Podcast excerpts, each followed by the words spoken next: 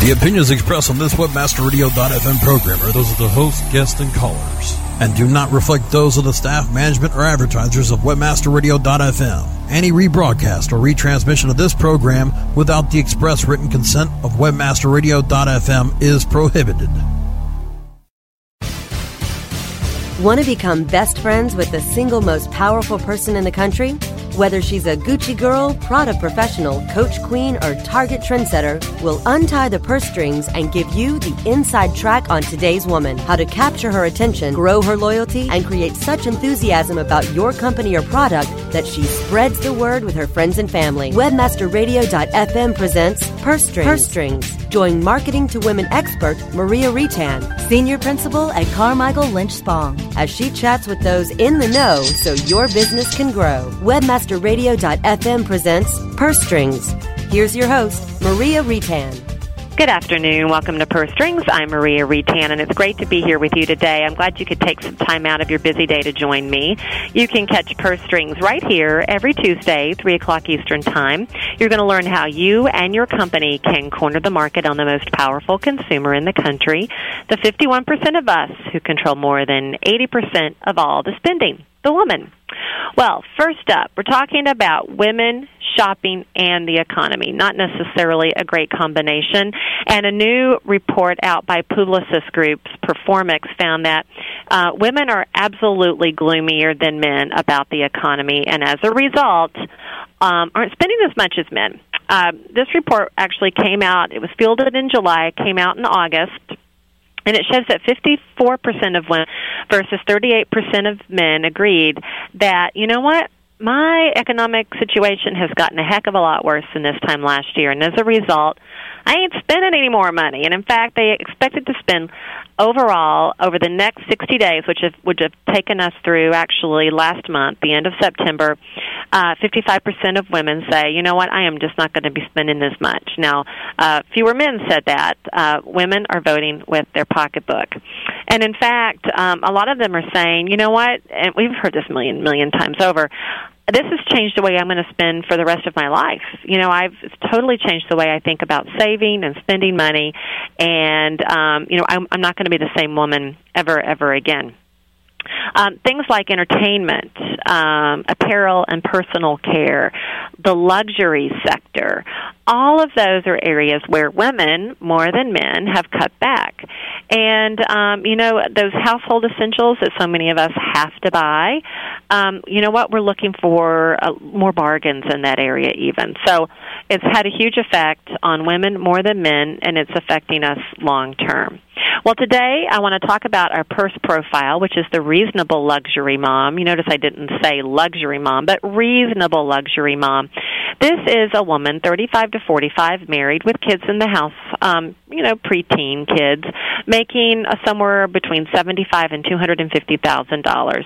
Uh, most of them do stay home with those children, and they they do love luxury. In fact, they say it's worth paying extra for quality goods. They enjoy owning quality things, and they will travel an hour or more to factory outlet stores to find those top designers for a lower price. Their role of mom is hugely important to them. Um, they really take money management as something that they pride themselves on, even though it's hard for them to say no to those kids for non-essentials. And they do teach their children about money. Um, they will go out and they will try to find great things, as expensive things, for the best price. And so they'll take the time to do that.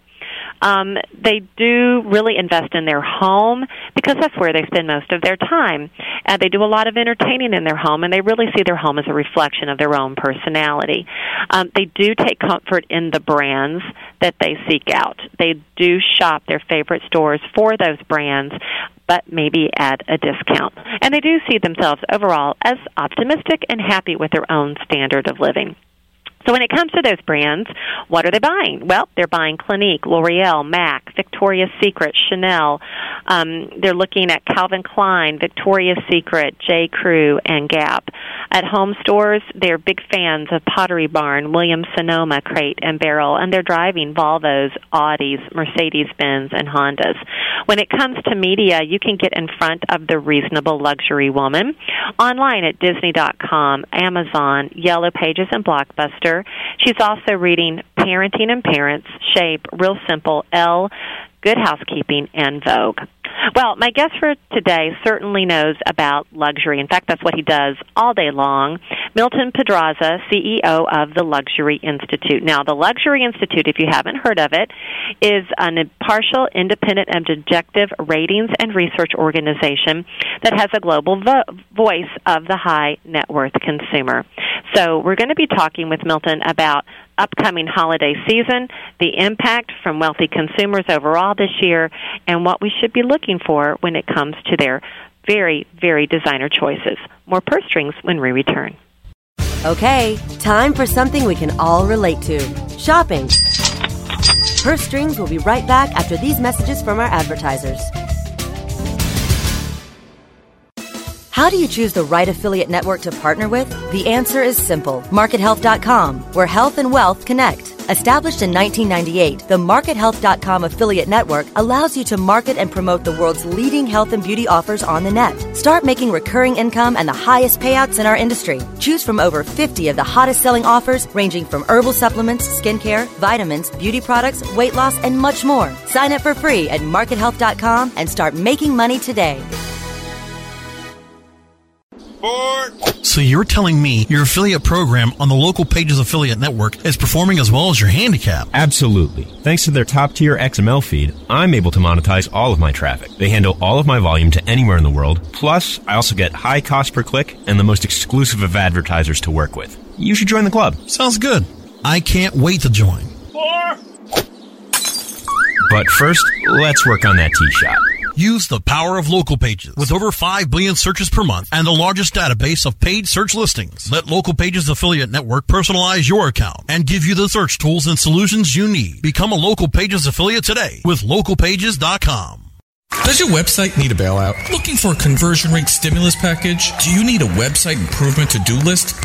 On Target, a subscription service from Future Now and Bryan Eisenberg monitors your website 24-7, analyzing the actions of every potential customer. It gives you a to-do list. It tells you exactly what to fix and how to fix it so that more of your visitors do what you need them to do. On Target pricing starts at $1,000 a month. See more at futurenowinc.com slash on target. I'm Bryan Eisenberg and I approve this message.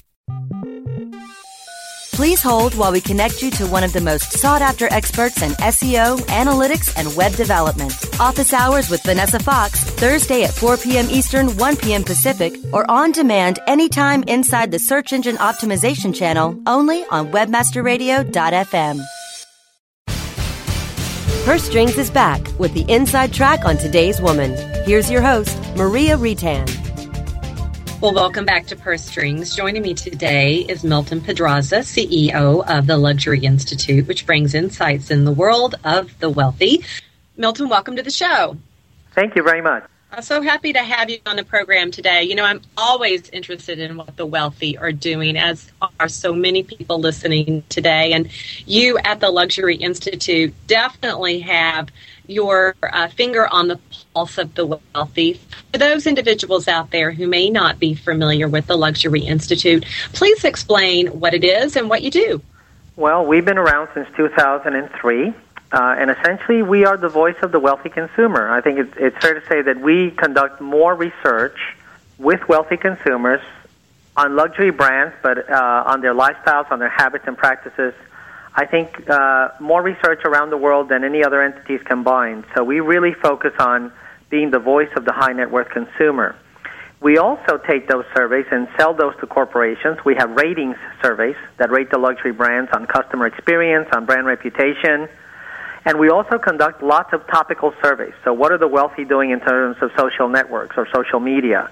What are they doing in terms of search engines? What are they doing in terms of uh, purchases of luxury brands? So, we do quite a bit of research with wealthy consumers, and then we pass on the best practices to luxury brands. Well, and you do that, as you said, in a lot of ways. You have your, your regular wealth surveys. You you have a newsletter that goes out on a regular basis. And then, as as many of us know, you have a blog. Now, um, just following what's been going on the last couple of years, we know that the luxury consumer, like pretty much the rest of us in the United States, has curtailed their spending. How does the luxury consumer's spending practice impact the overall economy, Milton? Well, since they have, uh, well, approximately 10, 10% of the nation's wealthiest have about 40% of all the income. Uh, if you, I think if you go to the top 20%, they have about half the income. So if they're not spending, and they certainly have cut back dramatically across all levels, at the billionaire level, centimillionaire level, decamillionaire level, and in let's call them uh, single-digit millionaire level, they have all cut back. That obviously affects the economy. So if we think, for example, of a household where there's a nanny and there's maids and there's uh, landscapers and there's pool people all kinds of service providers providing service to a wealthy home, you can see that many, many jobs are attached to that one home. And so when wealthy households cut back, unfortunately, a lot of the jobs that are lost are low skilled jobs, people who are immigrants or people who have uh, lower skills. And so they are hurt disproportionately by the wealthy uh, cutting back on spending. Uh, luxury industry obviously has also been hurt. Uh, I would say that probably the industry this year is about 20% below overall, although some categories are worse than others. So we've seen some top jewelry brands be down as much as 40, 50% in some months. Um, and also the same is true for some watch manufacturers. Uh, and then apparel might be down 15, 20%, but it still has hurt dramatically. So overall, I would say whether it's low skilled jobs and services or whether it's the luxury industry, when the top 10 or 20 percent are not spending as much, it really hurts the U.S. economy and, and even the global economy. Exactly. And I know you mentioned a few ways the wealthy have been cutting back jewelry, a little bit on apparel. What else are you seeing in this area of cutbacks with the wealthy consumer, say, over the last 12 to 24 months? Well, obviously, on the huge ticket items like real estate or even private jets, yachting, uh, all of those have gotten tremendously hurt. Uh, I heard, for example, that uh, charter of yachts in the Caribbean was down like 50%. Uh, I've seen uh, some numbers that say, for example, in Chicago, homes that are worth a million and a half or more, um, there's about four years of inventory in those homes, and there probably would be more except that uh, many people are not putting their homes up for sale. So uh, the big ticket items have been hurt dramatically too. So when you think of real estate, primary and secondary homes, vacation homes, uh, fractionals, whether they be fractional real estate or jets, uh, charter, yacht chartering, those big ticket items have also been hurt dramatically. Now, you recently conducted a study with this very, very niche consumer called "The Current State of the Luxury Industry." What what else did you discover out of that study? Well, we found that yes, uh, on the one hand, uh, consumers are hurt economically, but they also are telling us that one of the issues why they're not buying, one of the reasons why they're not buying, is because luxury brands are not delivering. They're not delivering on superior quality. They're not delivering on superior craftsmanship they're definitely not delivering on superior customer service or on delivering really unique and exclusive or custom made products. They feel that uh, 44%, which is almost half, feel that luxury is becoming a commodity. And over half, 53%, said that they believe there are far too many luxury brands competing in most luxury categories.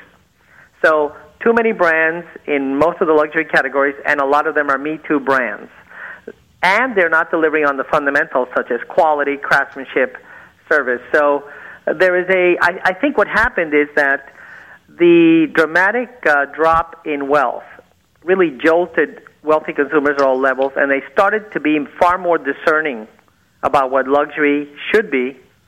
And they discovered that a lot of luxury brands really aren't worth the premiums they were paying before. And of course, when uh, companies like Saks Fifth Avenue, last year in the fourth quarter had to because I think they did it to survive. Uh, cut inventory, uh, cut prices to reduce their inventories by about seventy percent. Uh, then consumers really felt like they had been overpaying, and so that's uh, those are some of the issues that came out in the survey as well. Even the wealthier bar- bargain shopping, it sounds like, which I guess is not surprising. We all want our dollars to stretch a little bit further. But you know what you talk about here about feeling like you're overpaying, even as a wealthy consumer. I would imagine that a lot of these quote unquote luxury brands, some of them are going to end up going away, don't you think? Yes, and we estimate that over time, about 15 to 20 percent of luxury brands will probably go away uh, meaning they will disappear from the landscape, they will go bankrupt, or they'll just slowly fade out. And, by the way, there may be some luxury brands that go mass. Because in many ways, some of them really are mass products. You know, uh, Ralph Lauren has, has created an art and science out of creating a wonderful halo effect, but also selling to the masses all the way down to TJ Maxx and in J.C. Penney.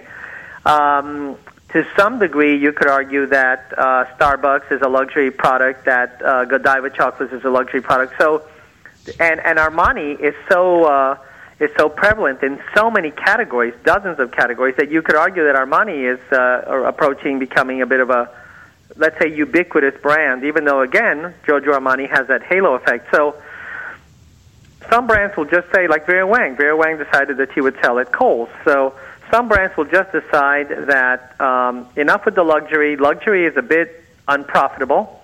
Um, it is it is limited in scalability, and margins are not as high as people think. And so some brands will go mass rather than go bankrupt. But there certainly will be a lot of shifting, and I think what will be left is a more pure luxury industry that does deliver extremely high levels of design and quality and craftsmanship and service in a very unique and exclusive set of products that will really be worthy of the name luxury. Which luxury brands, if I can put you on the spot, do you think will stay luxury? That you just don't see them selling out and going mass? Well, it's interesting. It's not clear cut, but um, Hermes, for example, uh, they are uh, at the pinnacle of luxury right now, and they seem to be, even though they've grown and they're a billion dollar brand around the world, they they're extremely limited in the number of stores, and, and, and their product is very unique and exclusive and very expensive. And they really do deliver the craftsmanship and the materials and the and the quality and, and all of the different components that comprise luxury, and they price for it. You know, you'll pay twenty thousand plus for a handbag, like a Birkin or a Kelly bag. Even those brands, we think, need to reinvent themselves. They need a new Kelly or Birkin bag. But I think a brand like that that's been around for literally, I think, a couple hundred years is likely to stay at the pinnacle of luxury. Then you look at watches like IWC, Patek Philippe, uh, Vacheron Constantin, brands that have been around for a long, long time, that have limited production, they're handmade with the finest materials, they provide exquisite service, uh, although God knows they could improve, for example, on the repair side because sometimes it takes months to repair a luxury watch. So those brands I think will remain luxury, as will the Ferraris of the world, the the Lamborghinis of the world. There are some brands that really are just so luxurious and in every attribute uh, that they deserve a price premium, and they'll stay that way. They're not about to go mass. I mean, you saw a little bit of Rolls Royce saying, well, you know, the Phantom is too large, so we're going to go to the Ghost, which is a smaller version. They're basically doing what Bentley did, but those are still, you know, two hundred thousand dollar plus cars, and and what they're doing is really making them a little more contemporary, and I don't want to say green, but a little more eco-friendly. You know, less consumption of gas, uh, lighter vehicle, but still extremely luxurious. So Rolls Royces, Bentleys, Aston Martins, those are likely to stay luxury uh, for a long, long time. Milton, just a minute ago, you were talking about those luxury brands that are going more mainstream, and at the end of the day, may eventually just go mainstream and not try to appeal to the luxury, um, the luxury niche group.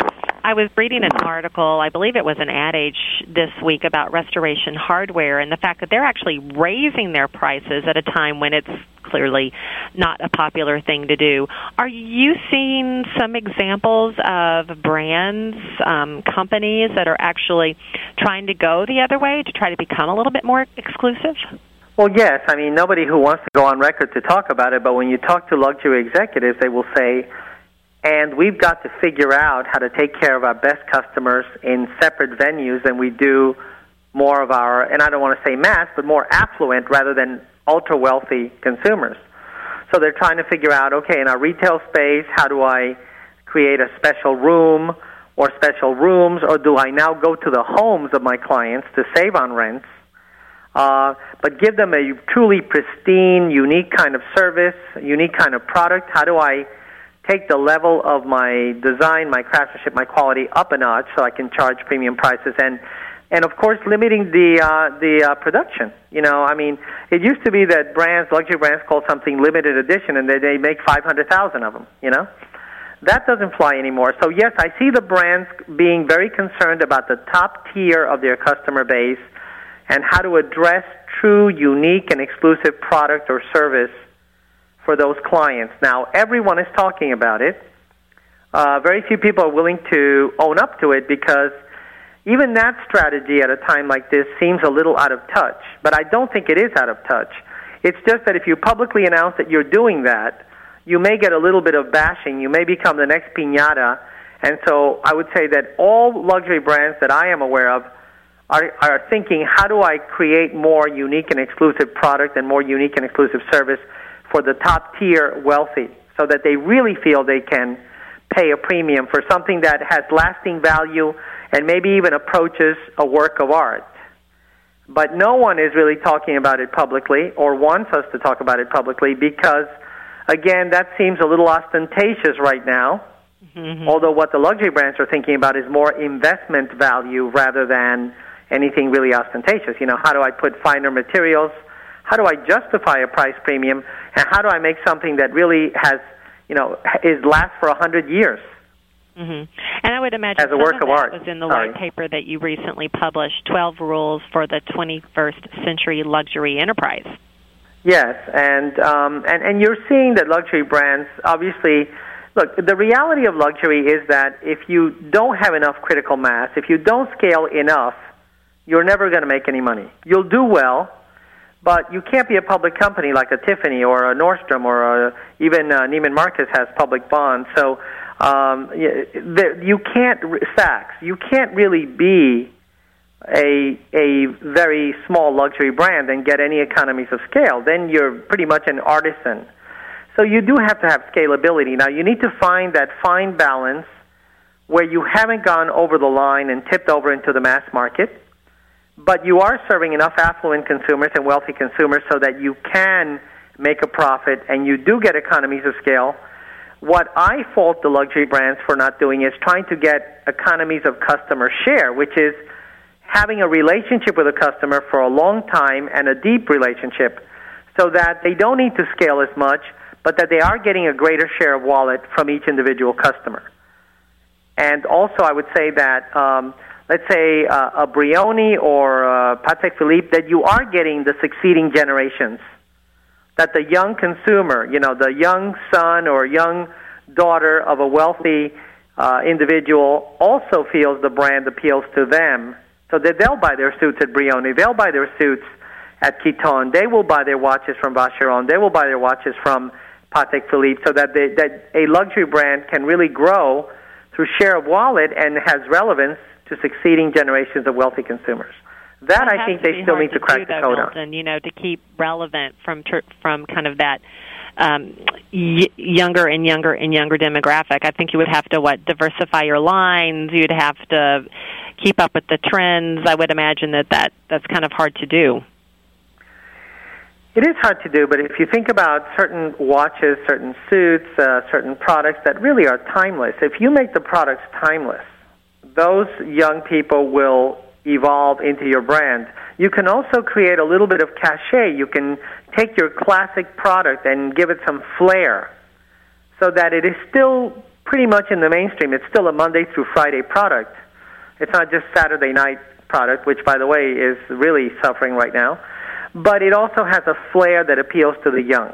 Uh, sport jackets, uh, products, pants. Uh, I mean, you can be creative. I think the challenge for the luxury industry is in the fat years, and those were uh, even before 9/11 and then after 9/11, because 9/11 was a V-shaped sort of uh, economic downturn. Luxury brands got really sort of fat and easy. They uh, they started just pretty much copying each other. They started plastering uh, product with their label, even though it was made of canvas or, or um, really inferior materials. And I think during the good times when a lot of people wanted to buy luxury, even people who couldn't afford luxury, then that was a boom, and everybody was um, everybody was successful. Now, uh, I think we're back to a more classical approach. I think people are now, first of all, many who were who were aspirational affluent are out of the market for a long, long time to come, until the next internet is invented or the next PC is invented. Um, or some other uh, positive dislocation occurs that lifts the entire economy quickly, I don't think we're going to see uh, people who couldn't afford, who were stretching their credit cards and their home equity loans to buy luxury cars and luxury goods. That I think is gone for a long, long time, and I think people will live within their means.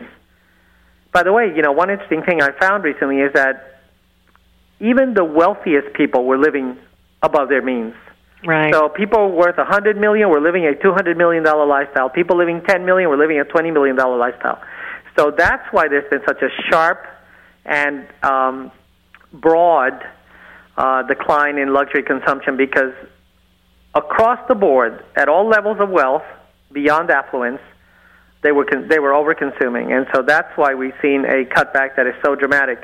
When people at any level of wealth see that forty percent of their wealth has disintegrated in a matter of weeks, that is a definite jolt to the to, to your to your uh, to your entire existence because in this downturn, people couldn't see a light at the end of the tunnel, and I don't think we see a light at the end of the tunnel yet. We see that we're no longer declining as rapidly, or that we may have stopped declining, but we don't see a big upside in front of us. And so that has been a really scary situation for many wealthy consumers across all levels, and that has really put a brake on the on luxury consumption.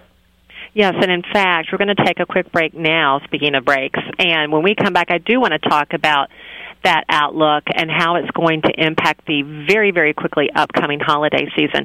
More purse strings when we return in just a moment. Okay, time for something we can all relate to shopping. Purse Strings will be right back after these messages from our advertisers. Friend Finder. Friend Finder. The world's largest online dating network featuring over 100 million profiles at hot sites such as Passion.com and FastCupid.com represents enormous profit making opportunities for webmasters just like you. With, with Friend Finder's ability to geo target and provide billing solutions in most languages and currencies, you are sure to find our comprehensive network to be a good friend to your wallet. wallet. Get more traffic maximizing details now at friendfinder.com. AffiliateContracts.com is an affiliate network like no other. Hands on account management right from setup gives personal attention with continual account optimization. And our affiliates will attest our offers consistently pay more money every single day. Seriously. And hey, want to make a lot of money fast? Check out our unbeatable, I mean unbeatable insurance offers. Higher conversions with programs that are sustainable and scalable because AffiliateContracts.com is committed to you for the long run. Bigger payouts, higher conversions, and attention you expect from dedicated affiliate managers. AffiliateContracts.com. That's what the affiliate world needs. Do you consider yourself a super affiliate? Then listen up. One of the most trusted names in affiliate marketing since 2003, XY7.com, has now launched XY7Elite.com, a private invitation only affiliate program run by super affiliates for super affiliates. Enjoy private tested offers, weekly deposits right to your bank account or XY7 debit card, XY7 VIP concierge service, limousine transportation to and from major industry events, and the status of being one of the elite publishers. XY7 Elite is not for everyone, as you need to be accepted and maintain volume requirements. Think you've got what it takes to be elite? Go to www.xy7elite.com or call 702 216 4000. 702 216 4000. Search engine marketing formulated for Web 2.0. SEM Synergy. Live broadcast Wednesdays at 3 p.m. Eastern, noon Pacific, or on demand anytime inside the Search Engine Optimization channel. On WebmasterRadio.fm. Her Strings is back with the inside track on today's woman. Here's your host, Maria Reitan. And we're back. I'm joined today by Milton Pedraza, CEO of the Luxury Institute. And Milton, we've been talking a lot about the wealthy consumer and how they've been living above their means. Even they have been living above their means, and as a result, have been tightening their belts when it comes to spending on luxury goods. And then, of course, the domino effect that that has for the entire economy. You know, Q4 of any year is a big, big year. It's the year, it's the time of year when retailers look to make up uh, their losses for the remaining part of the year. Uh, last holiday season was really in the dumps. This holiday season, are you expecting it to be a little less gloomy than a year ago? Well, I think we're expecting it to be about the same. I mean, there will be some interesting comparatives because uh, there'll be less inventory at the stores. Uh, so maybe there's a little more demand. Uh, but then the the issue will be pricing. I think that luxury brands and retailers will have to at some point discount in order to entice consumers because now they've become accustomed to being bribed into buying luxury, and that's a habit that will take a long time to um, to overcome. I will tell you that um, the numbers that we uh, received indicate that wealthy consumers are in no better mood for buying in the fourth quarter than they were in the first nine months of the year. And the first nine months of the year were very challenging. So we're expecting that it'll be flat or at best slightly up. And that's because it'll be, if we're up, it'll be because we're comparing to some horrible numbers in the fourth quarter of last year that we can improve upon, but that really won't mean it's a recovery. So I think it'll be soft. Uh, the, the mindset of the wealthy consumer is still, I, I would say, somber and very cautious. Uh, there's nothing on the horizon to, to make that a change. I think, if anything, they feel far more uncertainty now that they've seen sort of uh, almost a year of a new presidency now, and they see that um, there isn't a whole lot of job creation on the horizon, and that while things have stabilized, they certainly haven't improved. Uh, if you think about it, luxury real estate looks like it's uh, it's pretty soft and will be softer for the foreseeable future. And again, luxury real estate. So um, they look like they're going to be spending overall flat to less. I'll tell you some categories that consumers said they might be spending more on. When we ask consumers, will you spend more, much more, the same, less, or much less? 15% of those consumers said that they will spend more on travel, on leisure travel. Mm-hmm. 12% said they would spend more on dining. And 11% said they would spend more on uh, health and fitness, and 10% on technology and entertainment. So there are some categories that consumers will still try to spend, that a small portion of consumers will still spend more on. Um, but on the other side, in terms of consumers saying they will spend less or much less, 42% of wealthy consumers said they'll spend less on jewelry. 35% said they'll spend less on home furnishings. 34% said they'll spend less on watches, and another 34% said they'll spend less on gifts. So uh, you can see that some categories are a little more resilient than others, but that when you net it all out, it'll probably be flat, maybe slightly up in terms of dollars, but it is still going to be, and I think across the board, whether it's the mainstream economy or the luxury economy, it's going to be a pretty um, somber, solemn fourth quarter. Yeah yeah. Well, as you said, it was it was horrible last year. A little bit better still makes it bad. And I, I was I was just curious as I was listening to you talk about where the spending's kind of netting out, which which areas it looks like people are going to be investing in. Do you drill down to demographics like men versus women? Um, for example, are you seeing women um, looking ahead and maybe potentially buying in, in these similar types of areas for the holidays for Q4? I mean, you mentioned jewelry was down, some other things that might be a little bit more female focused.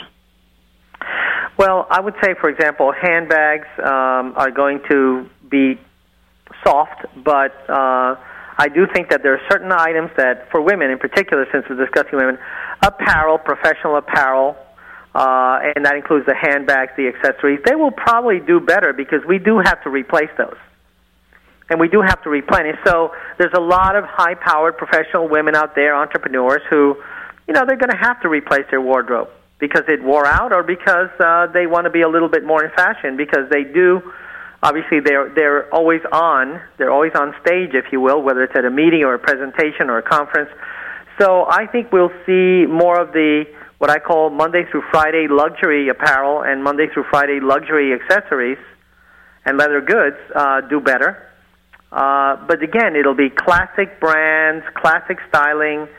I know there's a lot of, uh, you know, uh, in many recessions, people tend to go a little wild. This isn't one of those. This isn't the 1920s.